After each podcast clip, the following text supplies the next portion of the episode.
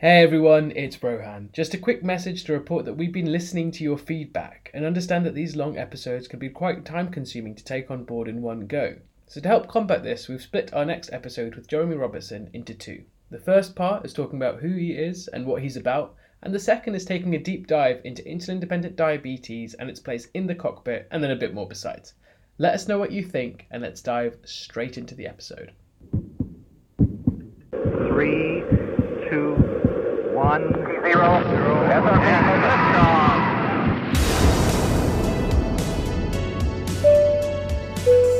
So, hey everyone, my name is Rohan San. And my name is Daniel Olaya. Thank you very much for joining us and welcome to another episode of the Aerospace Medicine Podcast. So, our guest today is Dr. Jeremy Robertson. He's a doctor and pilot based in Australia. Now, Jeremy's story is truly exciting. A former civilian pilot for Qantas, Jeremy was diagnosed with type 1 diabetes at the age of 30, about six weeks before he was due to get married. Now, the type 1 diabetes then meant that he was immediately disqualified from flying commercially. But after completing the engineering degree he was balancing with flying at the time, Jeremy looked towards a career in medicine, out of all things. Fast forward a few years, and Jeremy is now a qualified physician with interest in family medicine, aerospace medicine. He's been working with groups such as Pilots with Diabetes to improve prospects for diabetics in aviation. He's gotten so far that he's been granted a Class 1 medical certificate from the Australian government, allowing him to be medically fit to fly commercial planes. So it is our absolute pleasure to introduce Dr. Jeremy Robertson to the Aerospace Medicine Podcast. Oh, good evening. It's very nice to be here.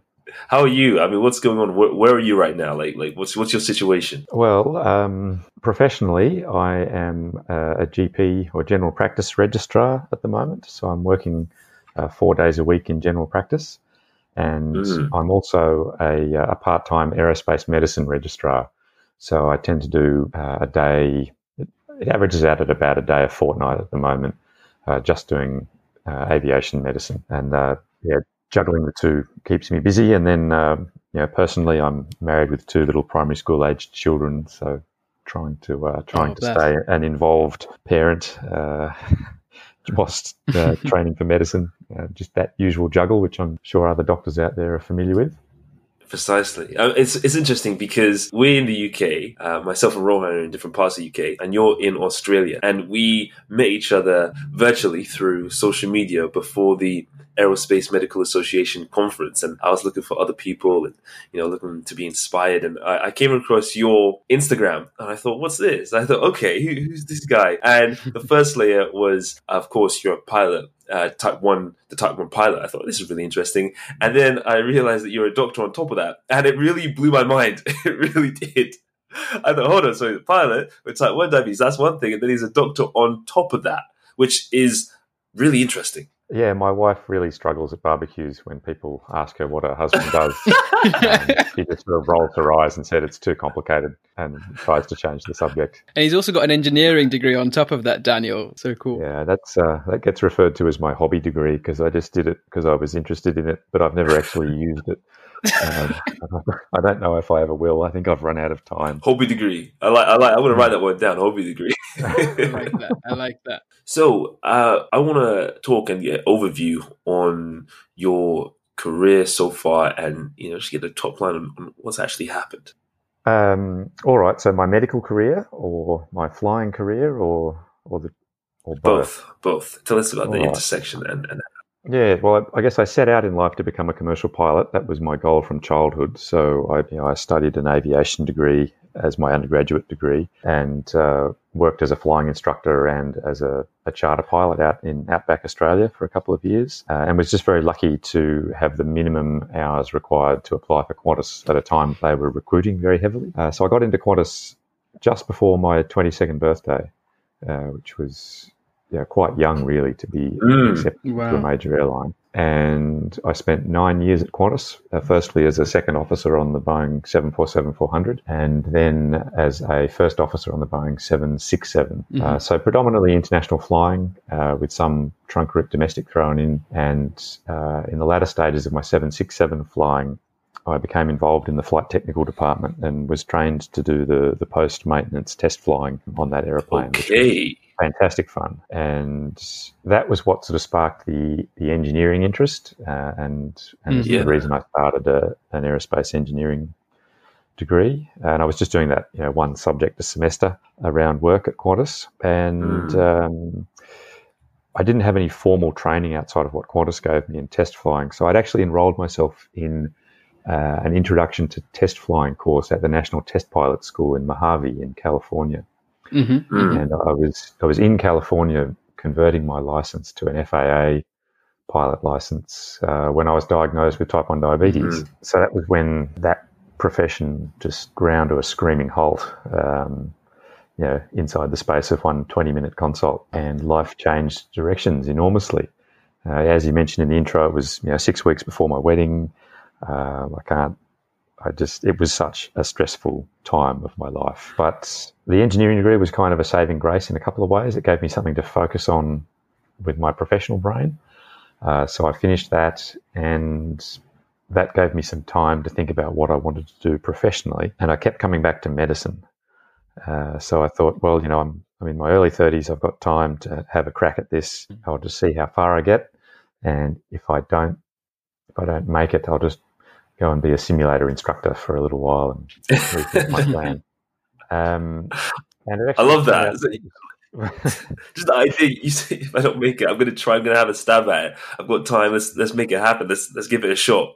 yeah, well, you know, you, you only live once, so uh, I thought I didn't. I didn't want to grow old wondering, and um, and you know, to be honest, what what an enormous opportunity to to be you know forcibly removed from a career, but to be given the opportunity to start from scratch.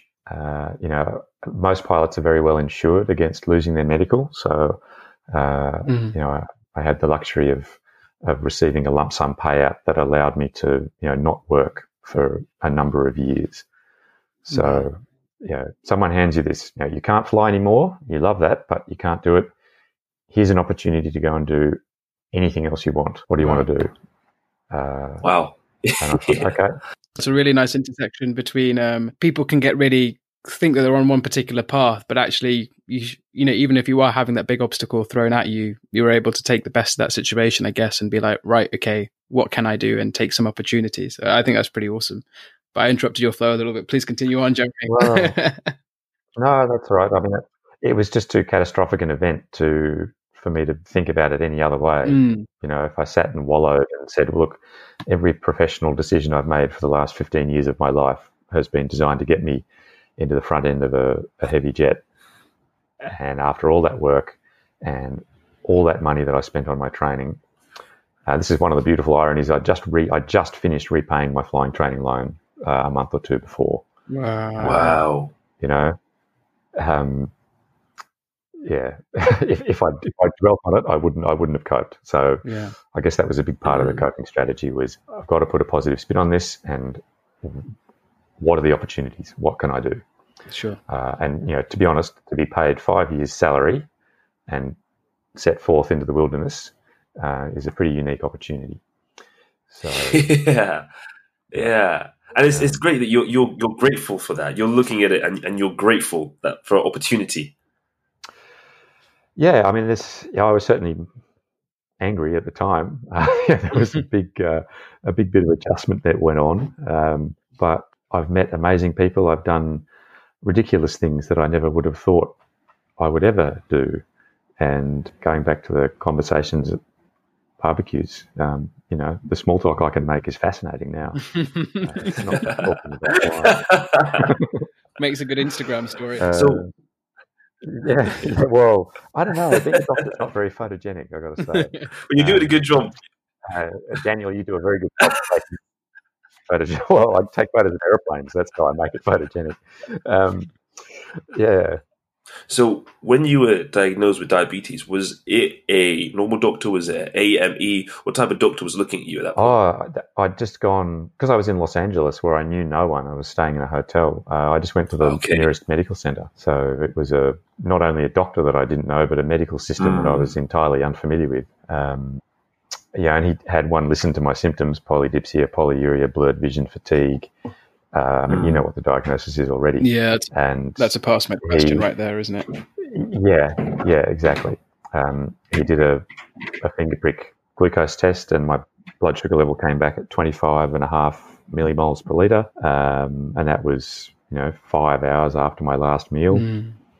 Uh, so, yeah, he, um, So, yeah, so for people spot, who spot diagnosis. Yeah, so for people who may not be from a medical background, essentially with diabetes, uh, very very briefly, diabetes, difficulty controlling your sugar, and essentially, as as uh, Jeremy alluded to, twenty a sugar level of about twenty five milli uh, millimoles is pretty pretty pretty high. Um, let's just put it that way. Five times normal. Yeah. Exactly, absolutely. So, uh, Jeremy, you were telling us a little bit about the. You were telling us that you know you on this path now. You're at medical school, and then since then, can you just tell us a little bit more and just give us the background summary? Yeah. that well? Um, so yes, four years at medical school because I did a, a graduate degree, um, and yeah. So i in hindsight, it was actually lucky that I'd done that engineering degree because that is what allowed me to apply to the graduate degree. Uh, if I didn't have that recent tertiary experience, I I would have only been el- eligible to apply for an undergraduate degree. Um, You know, applying based on my high school mark, which you know was not amazing, and um, and going through a six year program with uh, with undergraduates, and that that probably would have been enough of a barrier not to end up doing medicine. Um, so yeah, fortuitous to have the engineering degree, and then into med school, four years at med school, and my two kids were born. My son was born just before I started, and my daughter was born halfway through third year, and the workload required to get through medicine with a young family put too much strain on my family. So I was very lucky that the opportunity to do my internship and resident years um, was available part time. So I actually spent four years doing my Mm. my first two graduate years, uh, and that Mm. that was great because while the kids were really little, it gave me time to be uh, be at home and um, you know be involved. And as they grew and became a bit more autonomous, you know, going to preschool and, and primary school, it allowed me to pursue other interests, uh, which included aviation medicine and also getting back into flying Mm. uh, to whatever degree I could uh, I could get myself involved. Uh, so yeah, fast forward to now. Mm, Were you flying during medical school? yeah. So the the first when I was diagnosed, I lost all my aviation medicals, so no flying. Um, you know, I, I very quickly had my driver's license reinstated, and based on my driver's license, I was allowed to renew my ultralight medical because it's based on the same standard, and so that allowed me to fly light two seat aircraft on a sunny day with one passenger. Um, so a little bit of a cut down from the 300 seat, Mm. 200 ton jet, but it was still flying. And um, yeah, and one of my strongest memories was taking one of my friends' uh, light aircraft up at an airplane called a Piper Cub, which is a uh, for any pilots out there, they'll know that it's Mhm. it's one of those airplanes that pilots love.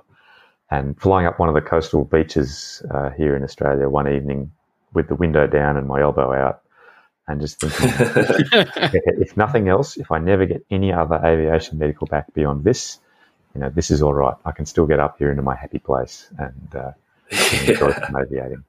But I did, I clawed my way back to a class two medical. Uh, that happened about halfway through med school, and that allowed me to fly privately. And then I renewed a few of my more technical qualifications, my multi engine instrument rating. Uh, and based on the, the private medical, there was a bit more flying I could get involved in. Um, Mm. So, yeah, off the Instagram feed, you've probably seen I've, I've been doing a bit of skydive flying, flying Cessna caravans, because that can be Mm. done on a class two medical in Australia. And um, that requires an instrument rating, so, you know, to be able to fly in cloud in bad weather. Uh, and that that sort of got me the confidence back to go, hey, actually, I can do this. You know, I'm, I'm operating in a quasi commercial environment Mhm. and uh, I'm managing quite happily. Um, and that actually, that medical also allowed me to do flight instruction on the ultralights. Uh, so again, you know, sitting in a two-seat airplane teaching someone to fly is very, very similar in the ultralight world as to um, you know larger aircraft that people would learn to fly in traditionally. So again, it just gave me that confidence to say, hey, I'm, I, I feel like I'm operating very close to a commercial environment here, and I'm doing it safely. Uh, so mm. how can I how can I start building a case to the Australian authorities uh, to support this? And you know, evidence overseas helped that. You know, the UK protocol, the Canada protocol, where uh, mm. insulin dependent diabetics have been flying for a number of years. That um, so all that was sort of bubbling away in the background whilst I was doing my junior doctor years. Um, and it, I did the qualification to become uh, an AME. Uh, in Australia, they're actually called DAMEs, uh, Damies. We won't pronounce it Dame because that just does, that feels a bit weird. Um, but it's the same thing. I'm, I'm an aviation medical examiner, uh, and I've been doing that for the last uh, two years, uh, basically as a, a, side gig to my yeah, my main employment. Um, and that's because of my background in commercial aviation. I found that I've I've got quite involved in uh, in aviation medicine and a lot of a lot of different aspects that I didn't think would happen, uh, and that has, I guess, helped inform my decisions about where I want to go with the majority of my medical career. Uh, so I'm at the moment I am a GP registrar, but I I can probably see that I'm going to end up working predominantly in aviation medicine.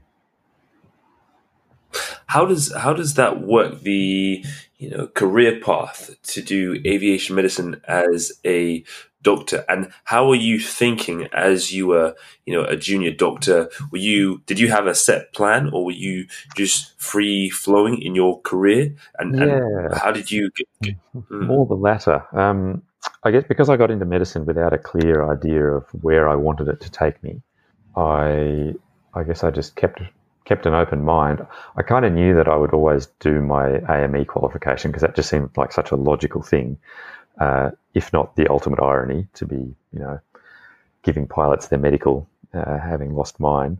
But um, yeah. uh, I didn't expect it to open so many doors. Uh, the pathway in Australia is slightly different, I think, to most countries, in that to become an AME, the minimum qualification that is required is your general registration as a doctor and a two-week training course in aviation medicine. Uh, oh, right. Okay. Yeah. yeah that's, that's quite that, different to, to UK. Yeah. So the, the system here in Australia is very centralized. So um, at the moment in aviation, it's changed slightly, and I'll come to that. But when I did my course uh, as an aviation medical examiner, all you do is sit in front of the pilot, do the appropriate questionnaire and physical examination, collate that data, and then submit it to the Civil Aviation Safety Authority and their doctors. And those doctors will be the ones that actually assess the medical and grant the medical. So traditionally, there's very little decision making or responsibility on an AME in Australia. So that uh, that allows, I guess, not a, you know, a great depth of knowledge to be required uh, at an initial qualification level. And could you give class ones and class twos? Yeah, yeah. I mean, I'm not giving them. I'm just yeah, measuring the pilot basically, and then got it, got it. Yeah, sending that info into the, the the doctors at CASA, and then they are the ones that issue the medical. Understood. Um, that's changed in the last two years. In that uh, AMEs who do an additional training course are now allowed to actually assess and issue Class Two medicals for private pilots. Um, but still not the class one medicals for commercial flying. Okay. Uh, but there are there are sort of you know whisperings that Australia would like to move to a more decentralized system, which is what happens in the US. Uh, and I'm actually not very familiar with what happens in the UK, to be honest. Mm. Um, so that you know, an AME will, if they pursue further training in the field, will be able to issue uh, class one and class two medicals, so to speak. Yeah, now, I'm really interested in why there's such a difference in the UK system and the Australian system and the US system. I mean, could you shed any light on that? What, why are things slower in some places and faster and more progressive in other places? Why do you think that is? Yeah, I, I think it's probably not so much to do with being progressive, it's probably more to do with our population density and our geography. Okay. Uh, you know, Australia Central Australia, in particular, wow. relies heavily on aviation uh, and general aviation. Mm. Uh, you know, one of my jobs as a pilot when I was working in that field was to be the postie, uh, and I spent all day flying around nine small communities, and I covered an area that was probably half what's half the size of Victoria here in Australia, which is probably most of the size of Wales. Um, so I was the postie for that entire area. and in the area that I lived, the town of 5,000 people, there's no way you would find a specialist aviation medical examiner uh, with the degree of training to issue right. a class one medical. So it, traditionally in Australia, it's always been a qualification that predominantly general practitioners have. Uh, because there's, you know, there are GPs in most small towns, and and that means that it's an accessible service for commercial pilots that are working out in the middle of nowhere. Um, unlike the UK, where you know you can mm. drive for 15 minutes from one side of the country to the other, so you, you know, your, your, access to specialist medical services is is much easier. Um, and what we're seeing yeah. in Australia is actually that GPs, the old country GPs that are reaching retirement age, they're the ones that had the aviation medical qualifications and they're retiring, but the younger GPs aren't picking up that qualification mm. because it is actually wow. becoming more complicated and it is becoming uh, more of a time impost to actually gain the qualification. Um, right. So, one of my jobs that I've built for myself is I actually fly myself around four country towns in regional New South Wales, and and I'm the AME for those towns once a month uh, because yeah, they I've don't have a website as well. Yeah. yeah. they don't have a local AME, and um, their nearest one is you know, for some people it's an hour's drive. For other people, I've had other people drive five hours to come and see. Wow! Me, wow! Uh, wow! You know, from, from, further west, yeah. and you know that's a scale um, that we um, can't even comprehend properly in the UK. Like just no, that's right. It's like yeah, I'm just going to drive to Paris for my medical. Yeah, that's it. um, it's it's and for people that live out in country Australia, they're just used to this. You know, mm. I was mm. when this chap came to see me, I was gobsmacked, and he said, "Oh no, it's all right. I've got a property that's about two hours away from here." So it kind of was convenient. Yeah. You know, he drove three hours to another property and then only had to duck over another two hours to see me. Um, you know, I have people fly in from further west to come and see me in those country towns as well. Uh, so it's, yeah, it's, it's a very, it's, it's an interesting thing that we're seeing here in Australia as far as the way that the profession is shifting. Uh, and I can see it becoming more specialised if they do end up moving to this decentralised system. Definitely. Uh, mm. and I think there's probably only going to be more work for me in country Australia doing that sort of stuff. I have this picture.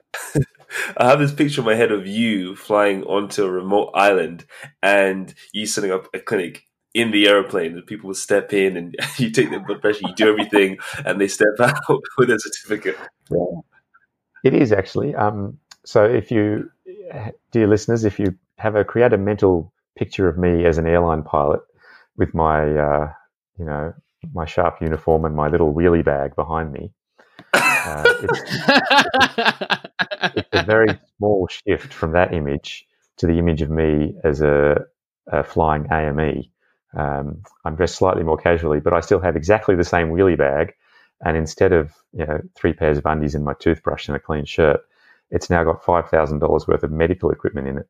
And I can do on site hearing tests, ECGs, um, urinalysis, uh, you know, um, basic vision screening, you name it. And, and I can. I, I fly to these small country towns and I generally will use either the local aero club or a flying school at the airport so I don't have to go into town and back again. Plus, pilots mm. are always happier when they're seen in their sort of natural habitat. So I mm. can I can. I can just unpack my little bag, do a medical. If it's a class two, I, I can issue it as long as they pass, uh, and pack myself up again, hop in the airplane, and fly to the next town. So it it is. It's a very mobile, uh, transportable service, which I love. Yeah, that's really that's really cool to be able to to be able to go about and do that. Um, and you've actually touched on a really interesting point. I suppose in Australia, you've um, alluded to the fact that because of the geography, it's almost like a lifeline. I, I, I imagine anyway that you know to have the aviation sector be be appropriately supported and make sure that mm. pilots are well qualified and able to perform the job that they need to do. I did take a listen at one of your podcasts that you had done. Uh, I think it was a few years back, but you did say that aerospace medicine is a characteristically conservative field.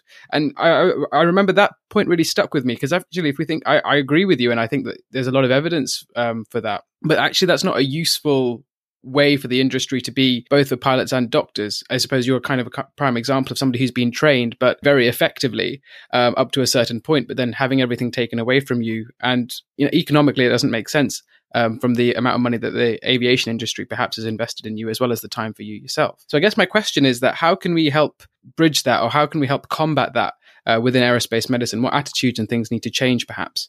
I think the answer to that is is really just to be open minded to to evidence based change, and uh, yeah, that that's a bit of a catch cry in medicine at the moment. Anyway, uh, we love doing things mm. that are evidence based, and uh, to be honest, that's that's really what the change has been here in Australia.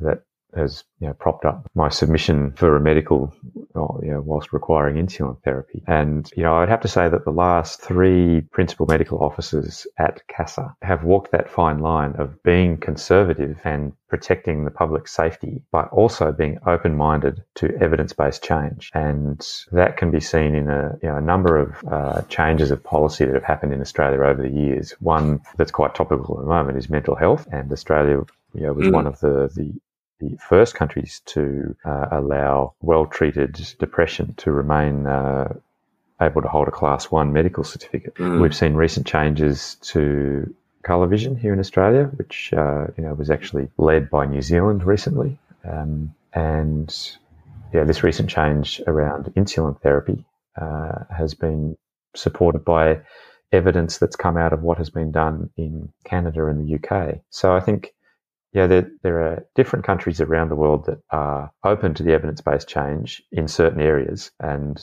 you know, they're the ones that I guess don't go out on a limb, but the ones that, that push for change in those areas and get them up and running. And then that itself creates its own evidence base that other, uh, you know, other administrations can base their decision making on and move from there. So I think I think you know aviation medicine is always going to be conservative because that's part of its mm-hmm. job. But as long as it's always open to to, you know, to evidence based change and, and, recognizing that change does occur in medicine. You know, we're always moving forward. Yeah, um, no, I'm I'm really uh, touched by, by the stuff you said, and I think you know your point about Australia has its own needs for uh, DAMEs and it needs to cater for that in its own way. That explains really well how and why it's different to the UK and why the UK is different to the US. Uh, in the UK, for, for those listening and, and, you know wanted to become an AME, the the process is, is, is you, need to do quite a lot. Um, there's quite a lot of barriers in the way for a good reason. Um, so most AMEs are, are GPs. Uh, so that's through uh, the three year training program, or you can do the four year training program. Um, after your, your house jobs. And doctors in other specialties need to get full CCT. So that means if you're cardiologist, if you're um, anesthetist on critical care, uh, you need to do your full CCT before you can actually become uh, an AME. I understand why it's there, and of course you want your AMEs to, to be the best they can be. But given you know a shortage in AMEs, you know I think it's it's it's time it's time we look at that. And, know I really like how in Australia you, you have that you know, capability to, to to be doing the job at, at a appropriate level to then pass the baton on. You know I, I feel a situation like that in the UK would be nice, so that more people could be doing interesting things, and also the fact that a lot of people might look at it being AME as you know quite a static job, but your position, the way you you you know engage in that in that role is nothing but static. You know, it's so exciting. You're flying around, you know, doing the job, and and that is great. Yeah, it's uh, it is. It's a lot of fun. And um, one thing I didn't mention about the training here in Australia is that uh, the option has become available recently to to actually pursue specialist training in the field. So there is now an Australasian College of Aerospace Medicine. Uh, okay. Uh, so I'm a registrar with them. They actually have a they have three full time registrar jobs where you rotate through the uh, the medical departments of a couple of major airlines and the regulator, or you can if you work in an, Mm. uh, an aviation or aerospace medicine role elsewhere, you know, with the appropriate paperwork in place, you can use that time to count towards the training. You know, when you've gathered the appropriate experience uh, and you know, satisfied all the training requirements, you can do the exit exams and um, and qualify as a specialist. And what position does that put you in as a specialist? What What are you doing? That's the question. Um, look, I think you would probably be hoping to work for one of the major airlines in their medical department, or or with the regulator, uh, with CASA, and um, there are a number of people that have set themselves up as, uh, I guess, in private practice, who still do the face-to-face assessment of pilots, but who also consult to various you know, parts of the industry.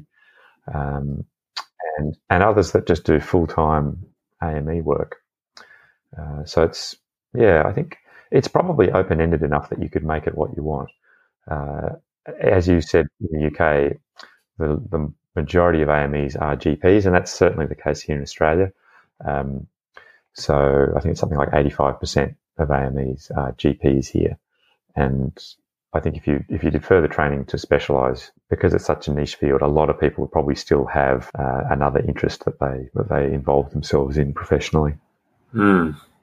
Hmm. What do you say to uh, diabetics that you see when you're giving them when you're examining them? What, what's what's it like when you're talking to them? Um, from an aviation medical point of view, or Yeah. uh, Yeah, Or I in- mean, in just the conversation and, and what's the interaction? like? Uh, well, look, I, this probably goes for any person with diabetes that is interacting with a medical practitioner.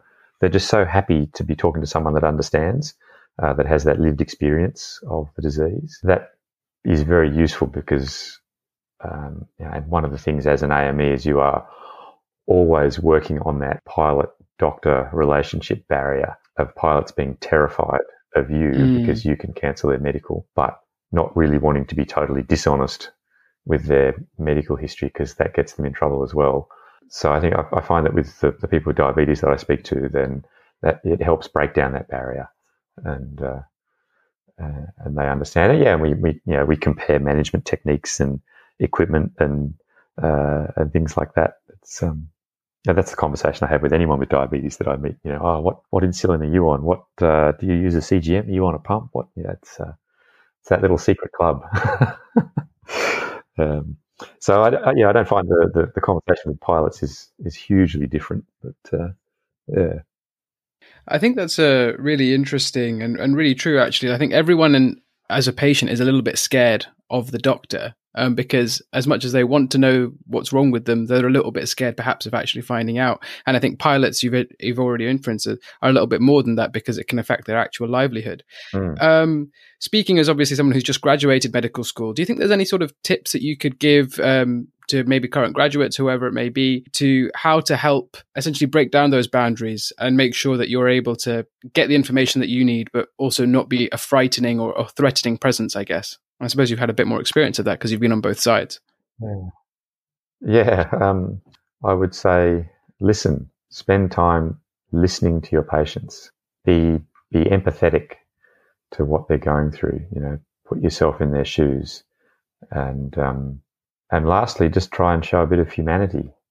Uh, you know, I'm, I will always try and make a joke at my own expense Mm. and it just you know it shows that you're you know you're not this uh, godlike feature that's descending from above to Mm. to uh, bark Mm. and cure someone and then rush off to the next person.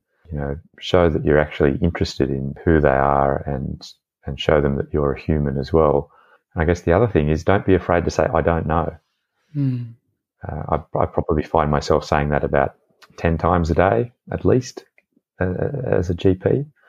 Um, you know, I don't I don't know the answer to this off the top of my head, uh, but you know, we can work it out. Yeah. I can talk to other doctors. I can look things up. We can talk to specialists. Yeah, we can work together to solve this problem.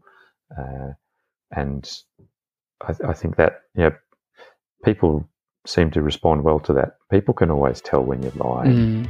So, you know, just yeah, listen, empathy, And honesty, I suppose, and a as bit well. of humanity. Uh, Yeah. yeah. and yeah, that's right. It is. You're Mm. exactly right. It's honesty.